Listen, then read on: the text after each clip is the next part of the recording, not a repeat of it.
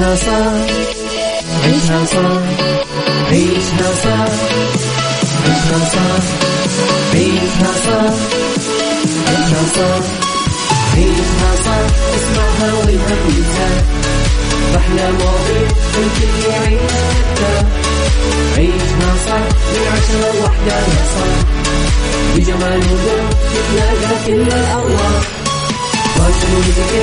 يلا نعيشها صح وديكور يلا نعيشها صح عيشها صح عيشها صح على Mix يلا نعيشها صح الآن عيشها صح مع أميرة العباس على Mix FM Mix FM Saudi's number one hit music station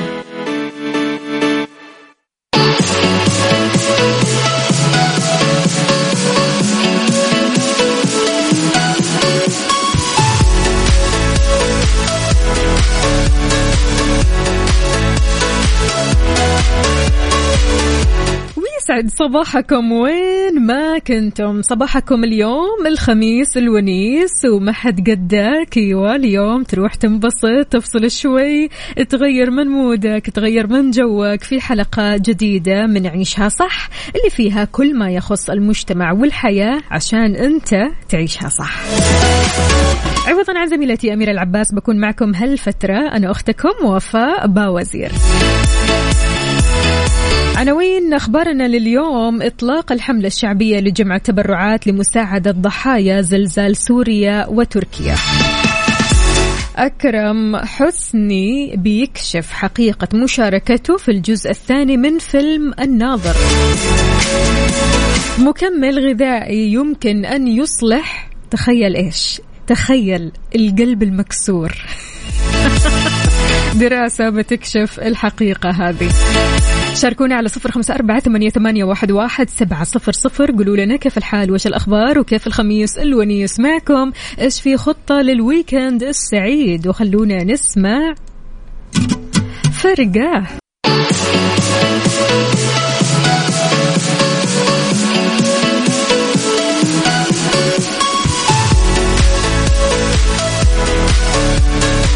ويسعد لي صباحكم من جديد. صرح المستشار بالديوان الملكي المشرف العام على مركز الملك سلمان للإغاثة والأعمال الإنسانية الدكتور عبد الله الربيعة أن العمل الإنساني ما بيرتبط بأي أجندة سياسية أو دينية أو عسكرية. خلال إعلانه انطلاق الحملة الشعبية لجمع التبرعات لمساعدة ضحايا الزلزال في سوريا وتركيا عبر منصة ساهم. كشف الربيعة أن أحد أو حجم التبرعات قبل انطلاق الحملة بلغ أكثر من 13 مليون ريال وهذا بيجسد وفاء الشعب السعودي واستجابته لإغاثة متضررين الزلزال في سوريا وتركيا. أكد كمان أن التبرعات راح تكون من خلال تطبيق ساهم أو الحساب البنكي الموحد المخصص للحملة أو قنوات التبرعات المتعددة الموجودة على موقع المركز. لفت كمان إلى أن جسر جوي راح يدشن خلال الساعات القادمة لحمل التبرعات سواء كانت هذه التبرعات إيوائية أو صحية أو غذائية وكمان راح تسافر فرق للإنقاذ لموقع الحدث علشان ينقذوا المصابين المتضررين من هذا الزلزال.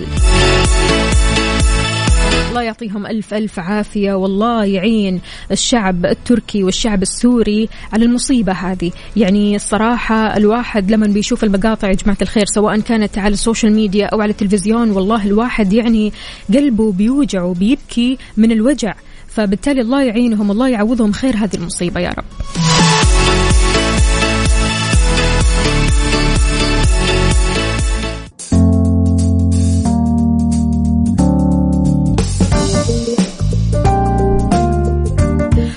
هلا من جديد كيف الحال؟ وش الأخبار؟ طمنوني عليكم يا جماعة الخير. وانت الحين رايح لمشوارك أو حتى راجع من المشوار؟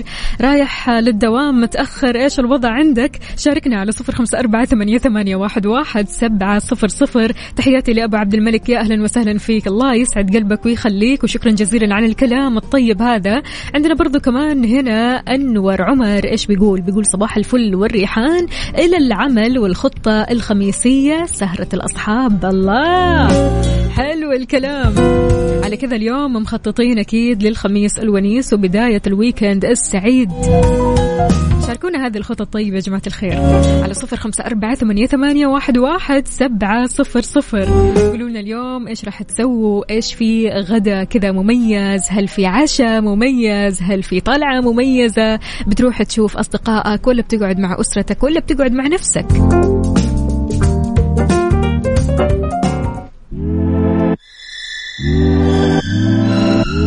اضحك. اي اضحك. إيش تنتظر؟ داخلين على ال weekend إحنا. اسماعيل مبارك. Mix FM Saudi's number 1 hit music station.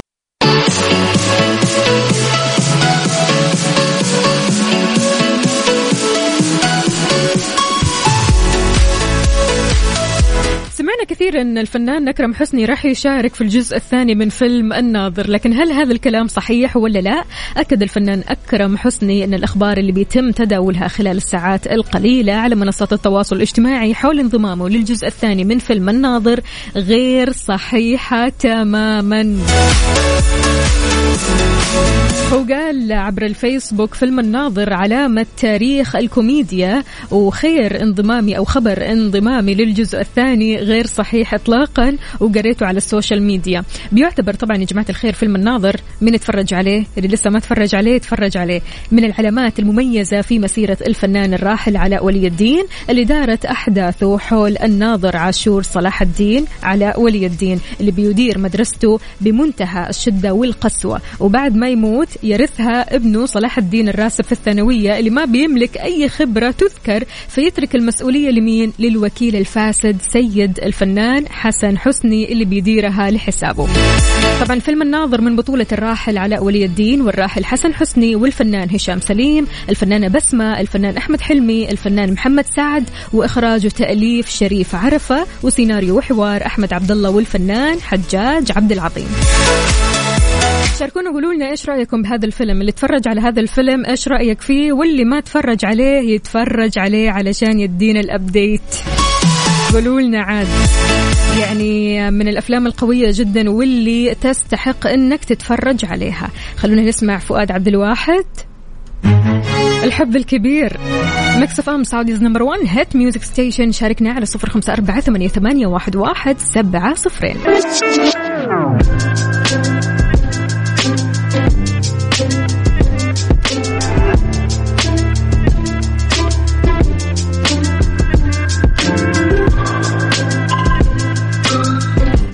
كثير آه، أنا قلبي مكسور. هذه الجملة بنسمعها ومتداولة ها؟ بالذات يعني لما تكون مثلا مرهق عاطفيا أو صارت لك صدمة أو whatever إيش ما كان من الحالات النفسية اللي ممكن تصيبنا فجأة كذا ممكن تقولها وتقول أنا قلبي مكسور. بعيد عنا وعنكم كسرة القلب يا جماعة الخير. الحين اكتشف باحثين من جامعة أوساكا مكمل غذائي اسمه تريكابرين. تمام؟ هذا المكمل يمكن أن يحسن بشكل كبير أعراض أمراض القلب لدى مجموعة فرعية من مرضى القلب والأوعية الدموية ولعلاج ما يسمى بالقلب المكسور. القلب المكسور بيعرف كمان باسم انفطار القلب. طبعا تعبير مجازي عن شدة الإجهاد أو الألم العاطفي والجسدي في بعض الأحيان واللي بيتعرض لها الشخص نتيجة للحسرة الشديدة والعميقة. يا الله يا الله ناقصين يعني إحنا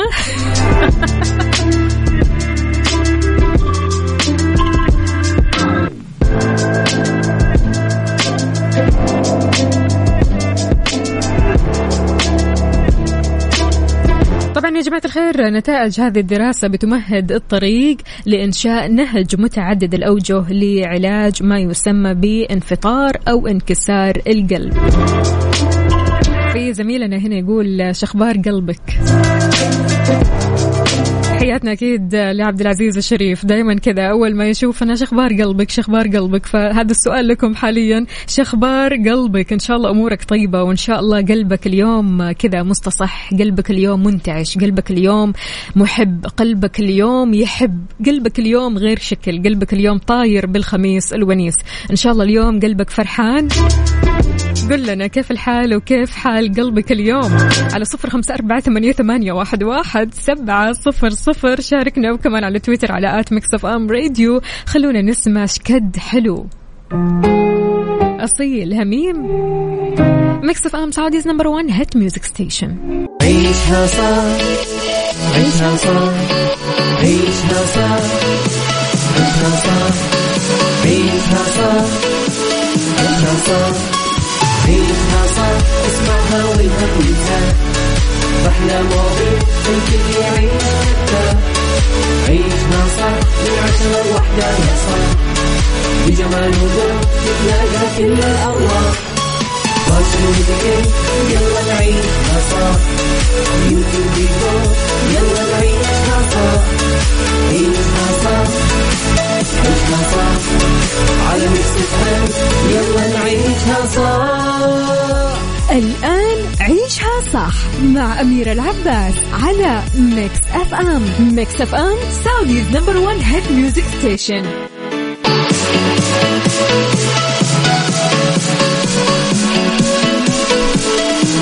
تحياتي لكم من جديد في ساعتنا الثانية من عيشها صح. عوضا عن زميلتي أميرة العباس أنا معكم أختكم وفاء باوزير. كيف الحال؟ وش الأخبار؟ طمنوني عليكم. يا رب تكونوا بخير مع بداية ال weekend السعيد. اليوم الخميس الونيس خميس ومالي خلق أزعل وأكيد أنت كمان مالك خلق تزعل أبدا أبدا. أيوه.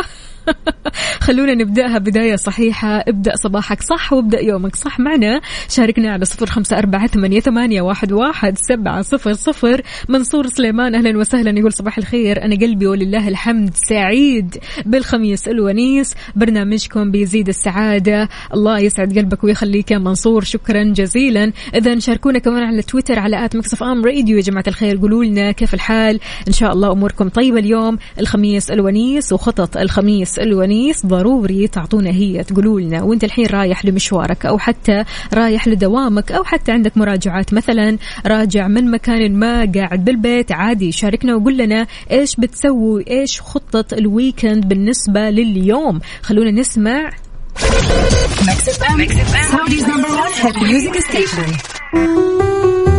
راشد الماجد.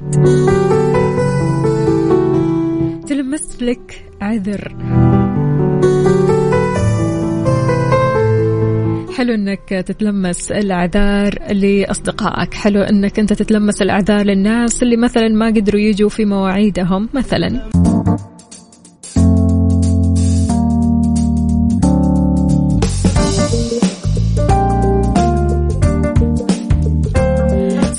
صباح من جديد. كيف الحال؟ وش الأخبار؟ طمنوني عليكم. يلي رايح لمشوارك أو حتى دوامك أو راجع من المشوار راجع من المراجعات راجع من مشوار كان طويل كان مرهق. كيفك؟ إيش مسوي؟ يلا شاركوني على صفر خمسة أربعة ثمانية, ثمانية واحد, واحد سبعة صفر صفر. كلنا أول ما نصحى من النوم كذا أو لما نبدأ يومنا تكون عندنا أفكار مرة كثيرة. أفكارنا ممكن تكون أفكار جديدة ممكن تكون أفكار مميزة ممكن تكون أفكار فريدة لكن ما عندنا الجرأة أننا نطرح هذه الفكرة سواء نطرح هذه الفكرة في العمل أو حتى نطرح الفكرة في البيت علشان مثلا نبغى نجدد شيء جديد. الفكرة الجديدة هي مكسب للبشر. إذا توفرت جميع الخبرات والمعلومات والمعارف اللازمة لإنتاجها أكيد راح تكون وتمثل قفزة للبشرية في جميع المجالات سواء كانت الطبية التكنولوجية الفيزيائية وغيرها. الأفكار ما بتنتج بسهولة. والله يا جماعة الخير فعليا يعني في ناس علشان تطلع فكرة كذا مميزة فكرة مرة حلوة لازم يقعدوا كذا مع نفسهم. أول حاجة يعملوا طقوسهم. الواحد أحيانا يجي يقول لك أنا تجيني الأفكار لما آخذ لي دش. أفكار غريبة الشكل ممكن تجيك في لحظات غريبة. فعشان كذا يعني اليكس اوسبورن له كلمة. إيش قال؟ بتوضح أهمية الأفكار. قال فيها ضاعت أفكار تساوي ملايين الدولارات بسبب عدم وجود قلم رصاص وقصاصة من الورق. يعني لو عندك فكرة مرة جبارة فكرة حلوة فكرة قوية ممكن تكسر الدنيا لكن أنت ما كتبت هذه الفكرة تأكد تماما أنها ممكن تطير. وهذا الشيء بيصير. إنه أحيانا عندك فكرة والفكرة هذه تكون مجنونة الفكرة تكون مرة حلوة وتقول ما حد راح يسوي زيها خلاص هذه فكرتي أنا وأنا راح أعرض هذه الفكرة أو راح أكتبها لكن تكسل تمام؟ وفي تسويف في الموضوع فبيعدي يوم يومين سنة سنتين فجأة كذا تلاقي أحد مسوي نفس الفكرة مطبقها طبق الأصل. يعني لكن الفرق أن الفكرة هذه كانت في بالك والفكرة طبقت على أرض الواقع فكرة الرجل هذه. تمام؟ فللأفكار أجنحة تطير بها. لازم أنت تعرف هذا الموضوع. تعاملنا مع الأفكار يكون أحيانا بشكل سلبي. إحنا ما نسعى لتدوينها أو حفظها لكن نهملها للأسف. نتفاجأ بعدين إن غيرنا قدمها ونجح فيها. فعشان كذا أنت لو عندك فكرة تكون فكرة مميزة فكرة فريدة مختلفة تماما عن الأفكار الدارجة إيش بتسوي في العادة؟ هل أنت من الشخصيات اللي بتدون هذه الأفكار ولا تهملها؟ وبعدين تتحسر وتقعد تقول ليش ما سويت وليش ما فعلت؟ هذا فلان سوى نفس الفكرة. آه إيش رأيك؟ صارت لك؟ شاركنا وقول لنا حكايتك مع الأفكار. أكيد الأفكار هذه اللي تكون متطايرة الأفكار هذه اللي ما تقعد معك ابدا ابدا وشفت كثير ناس طبقوا نفس الفكرة اللي كانت في بالك. على صفر خمسة أربعة ثمانية, ثمانية واحد, واحد سبعة صفر صفر وكمان على تويتر على at Mix FM Radio. شاركنا.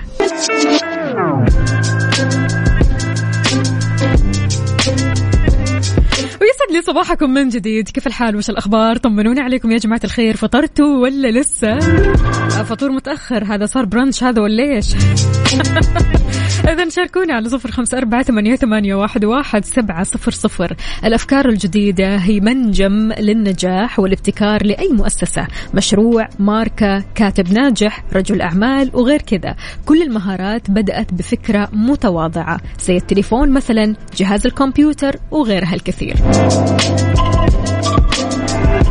لكن الأفكار الجديدة أحيانا لا تلقى الترحيب من المجتمعات. يعني ما بتلاقي الترحيب ما بتلاقي إنه واو الاحتفاء بهذه الفكرة انه فكرة مرة حلوة ما بتلاقي التقبل. يعني أمور نجدها أحيانا سواء كان في العمل الفكرة الجديدة أكيد راح تحدث تغيير كبير في مسار الحياة الوظيفية. لما أنت تقدم فكرة جديدة أو استراتيجية جديدة أو خلينا نقول مسار عمل أو مسار وظيفة جديدة فبالتالي أنت هنا بتساهم في إنك تطلع شيء جديد وتطلع العالم كله من المكان اللي هم مثلا كانوا متعودين عليه ال comfort zone أو منطقة الراحة. فبالتالي فكرتك ممكن تسبب لهم مشكلة. يعني إنه ليش هذه الفكرة الجديدة؟ نحن لسه مو متقبلينها الفكرة الجديدة هذه ممكن يطلعوا فيها آه، عيب ومية عيب. فبالتالي ممكن تلاقي عدم تقبل للفكرة الجديدة هذه وأنت تشوف إن الفكرة هذه ممكن تغير للأحسن والأفضل. لأن بعض العقول للأسف تعودت على التكرار وتقليد الأفكار والبقاء ضمن دائرة واحدة بعيدا عن الرغبة في التطوير والتقدم. فعشان كذا هذا هو السبب إن الفكرة الجديدة ما بتلاقي التشجيع مصيرها وين؟ في الأدراج. أو أحيانا كذا على سطح المكتبة ها أو سطح الكمبيوتر يعني كثير ناس بتخاف التجربة تخاف من التطوير علشان إيش؟ ما تفشل خلاص هي تعودت على شيء معين فأي حاجة جديدة ممكن تخليها تفشل أي حاجة جديدة هي بتخاف منها أي حاجة جديدة مش معروف إيش نتيجتها.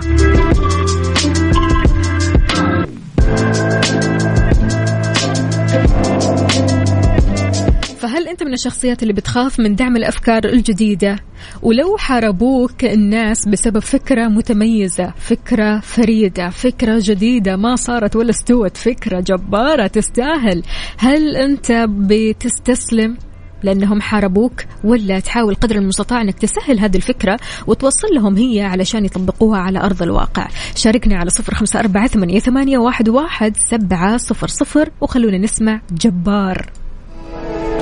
قلبي لما بد لبلقيس Mix FM Saudi's number 1 hit music station عنده حدا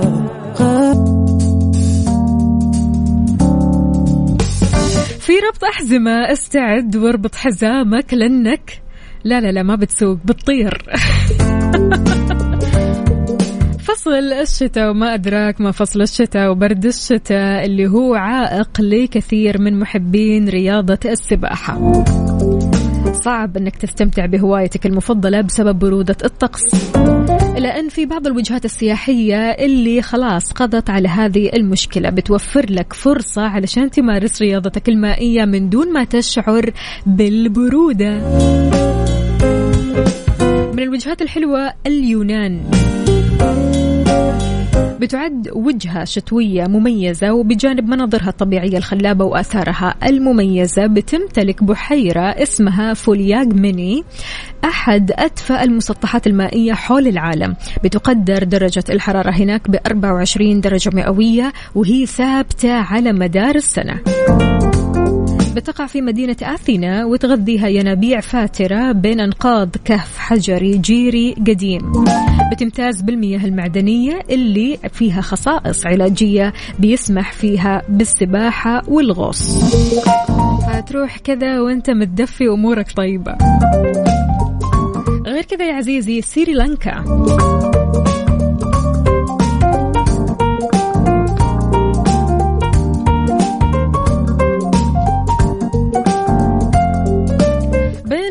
شهر نوفمبر ومايو بتسجل مدينة غالي الواقعة على سواحل سريلانكا. درجات حرارة ثابتة ما بتزيد على 28 درجة مئوية. هذا الشيء بيسمح بالاستمتاع بأشعة الشمس. أنك تمارس الأنشطة البحرية في أجواء استوائية لأن المياه الدافية هناك بتكون مثالية علشان تغوص وتراقب الحياة البحرية. وكمان تستمتع بحمامات الشمس على شواطئ رملية ذهبية. وكمان تقدر تمارس التجديف في القنوات المائية والبحيرات بجزيرة أونا واتونا هذا الكلام وين؟ في سريلانكا. بالنسبة للهند كمان إحدى الوجهات اللي مرة حلوة راح تروح هناك وتنبسط ما بين شهر نوفمبر ومارش تقدر تزور مدينة قوة الهندية. طبعا مدينة قوة كثير حلوة يا جماعة الخير خضراء وبحر وغير كذا كمان أجواء رائعة جدا بتوصل درجات الحرارة هناك ل 32 درجة مئوية وما بتنخفض عن 19 درجة مئوية. فقط هذا الشيء اللي بيجعلها آه، قبلة خلينا نقول أو قبلة آه، لمحبي الرياضات المائية في هذه الفترة. تقدر كمان تزور كلانجوت الشاطئ الأكبر هناك وأنك تستلقي على الرمال الناعمة. طبعا رمالهم مرة حلوة أصلا حتى الرمل من من صفاء المكان اللي هناك الرمل ما تلاقيه ذهبي. كذا تحس الرمل الأبيض. آه، تشوف غروب الشمس مع عائلتك. طبعا وجهة مثالية آمنة لك ولأسرتك. وغير كذا كمان إذا كنت من محبي التزلج الهوائي والتزلج على الموية وأنك تركب الأمواج وتغوص شاطئ باقا بيعد الواجهة المناسبة لك وخاصة إذا كنت تتمتع بروح المغامرة. أيوة لا تقول لي أنا خواف وما أقدر لا لا لا لو عندك روح المغامرة يلا. إذا شاركونا وقولوا لنا إيش الوجهات السياحية اللي بتفضلوها في وقت الشتاء أو في فصل الشتاء؟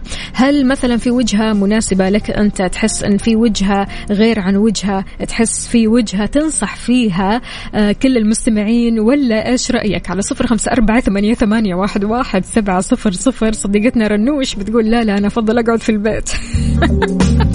تتدفى. شاركونا كمان على تويتر على at Mix FM Radio. خلونا نسمع ويسعد لي مساكم من جديد. يا مسا الصحة والصحصحة. إن شاء الله أموركم طيبة. طمنونا عليكم. كيف النفسية اليوم؟ عالي الوضع ولا منخفض ولا إيش إيش بالضبط؟ خميس ونيس يا جماعة الخير. أرجوكم حاولوا قدر المستطاع أنكم تهيئوا أنفسكم للويكند السعيد. نبغى نتكلم شوي عن الرجفة النفسية. بس بداية خلونا نتكلم عن الرجفة اللي هي حركة تذبذبية ناتجة عن تقلص عضلي إيقاعي. ما هو منضبط لليد أو طرف؟ ما له أي علاقة بأي خلل عصبي يمكن اكتشافه؟ بتختلف الرجفة النفسية عن الرجفة الرعاش الوظيفي اللي بينتج عن مرض باركنسون أو أمراض الأعصاب.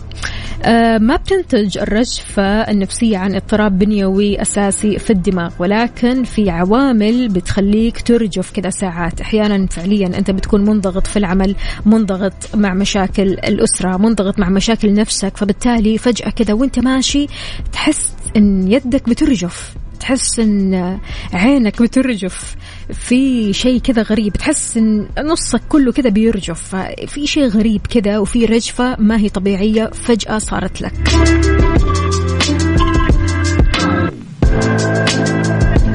ممكن تكون الرجفة نفسية. السمات المميزة الثانية للرجفة النفسية أنها قابلة للتشتت. هذا يعني أنها قد تختفي بالكامل تقريبا لما تركز على مهمة ثانية. بالمقارنة أكيد مع السبب الأساسي وهو السبب الأكثر شيوعا للرجفة النفسية. هذه الحالة آه، خلينا نقول آه، ممكن تسبب ظهور مفاجئ وقصير المدة للرجفة. خلينا نتكلم شوي عن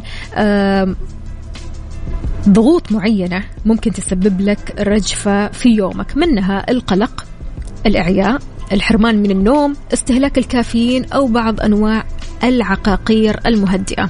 ضروري تكون مركز مع نفسك. أنت كم كوب بتشرب قهوة أو حتى شاي؟ هل أنت نايم كويس ولا مو نايم كويس؟ هل أنت شخصية قلقة؟ اليوم عندك قلق شديد اليوم عندك ضغط نفسي شديد اليوم عندك إعياء اليوم ما أنت نايم كويس. فهذه كلها أسباب ممكن تسبب لك رجفة وهذه الرجفة تسمى الرجفة النفسية.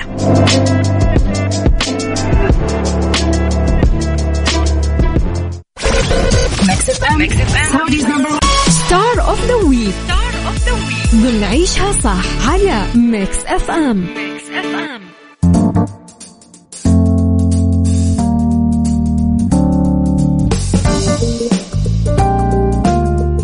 في Star of the week نجمتنا اليوم مكسرة الدنيا. هيفا وهبي. وهبي من مواليد 10 مارس 1976 يعني بسم الله ما شاء الله 50 سنة يا جماعة الخير. بسم الله بسم الله بسم الله ما شاء الله. شكلها أصغر مننا كلنا اسم الله. طبعا هي مغنية وممثلة وفنانة استعراضية لبنانية مصرية. حصلت خلال مشوارها الفني على العديد من الجوائز عن فئة الممثلات والمغنيات والفنانات الاستعراضيات. ولدت في بلدة محرونة جنوب لبنان. نشأت وترعرعت هيفا بعد كذا بالعاصمة بيروت وهي من أب لبناني وأم مصرية. في عام 91 وهي كانت 18 سنة تم اختيارها كملكة جمال جنوب لبنان وحاملة لقب ملكة جمال لبنان لعام 92 بدأت حياتها كعارضة أزياء وشاركت كمان كموديل في عدة فيديو كليبات وإعلانات تلفزيونية. وبعد كذا اشتغلت مذيعة في عام 99 قدمت أولى ألبوماتها الغنائية في 2001 وقدمت العديد من الألبومات الغنائية وأحيت كمان حفلات عديدة في العديد من الدول العربية. دخلت مجال التمثيل كضيفة شرف في فيلم بحر النجوم عام 2008 وعام 2009 اختيرت لبطولة فيلم دكان شحاتة اللي أخرجه المصري خالد يوسف واستمرت بالتمثيل كمان وقدمت عدد من الأعمال. خلونا نتكلم شوي عن ألبومات هيفا وهبي في 2002 هو الزمان 2005 بدي أعيش 2006 فراشة الوادي 2008 حبيبي أنا 2010 بيبي هيفا 2012 ملكة جمال الكون 2018 حواء. بالنسبة للأفلام والمسلسلات عندكم مسلسل الحرباية الواد سيد شحات عندكم برضو كمان أسود فاتح كلام على ورق حلاوة روح دكان شحاتة بحر النجوم أشباح أوروبا. الفنانة هيفا وهبي كمان حصلت على جوائز كثيرة في 2021 حصلت على الجائزة أو جائزة النجمة اللبنانية الأكثر تأثيرا على الإنستغرام. برضو كمان في نفس السنة دخلت قائمة فوربس الشرق الأوسط في قائمة نجوم الموسيقى العرب 2021 في 2017 جائزة الأيقونة العربية المتميزة داف باما في ألمانيا. أما في 2015 أفضل ممثلة مذهلة في الموركس دور لبنان.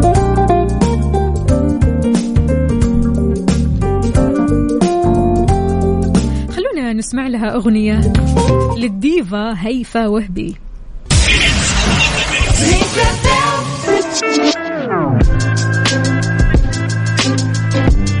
إذا مستمعينا يوم 22 فبراير يوم يذكرنا ببطولة وطنية عمرها ثلاثة قرون. بنينا أحداثها وصنعنا مجدها عام 1727 ميلادي وفي رح نحتفل بذكرى يوم التأسيس. نحكي بفرحة قصتنا يوم بدينا. علشان تعرف القصة والفعاليات زور حسابات يوم التأسيس على مواقع التواصل الاجتماعي foundingday.sa foundingday.sa هالأغنية اسمها سانشاين لتايجا بهالأغنية الحلوة نختم ساعتنا وحلقتنا من عيشها صح. الأسبوع القادم راح أكون معكم بنفس التوقيت من عشرة لوحدة. كنت أنا وياكم اليوم أختكم وفاء باوزير. هابي ويكند استمتع باللحظات الحلوة ولا تخلي أي أحد أو لحظة أو حدث يعكر من مزاجك. ماشي؟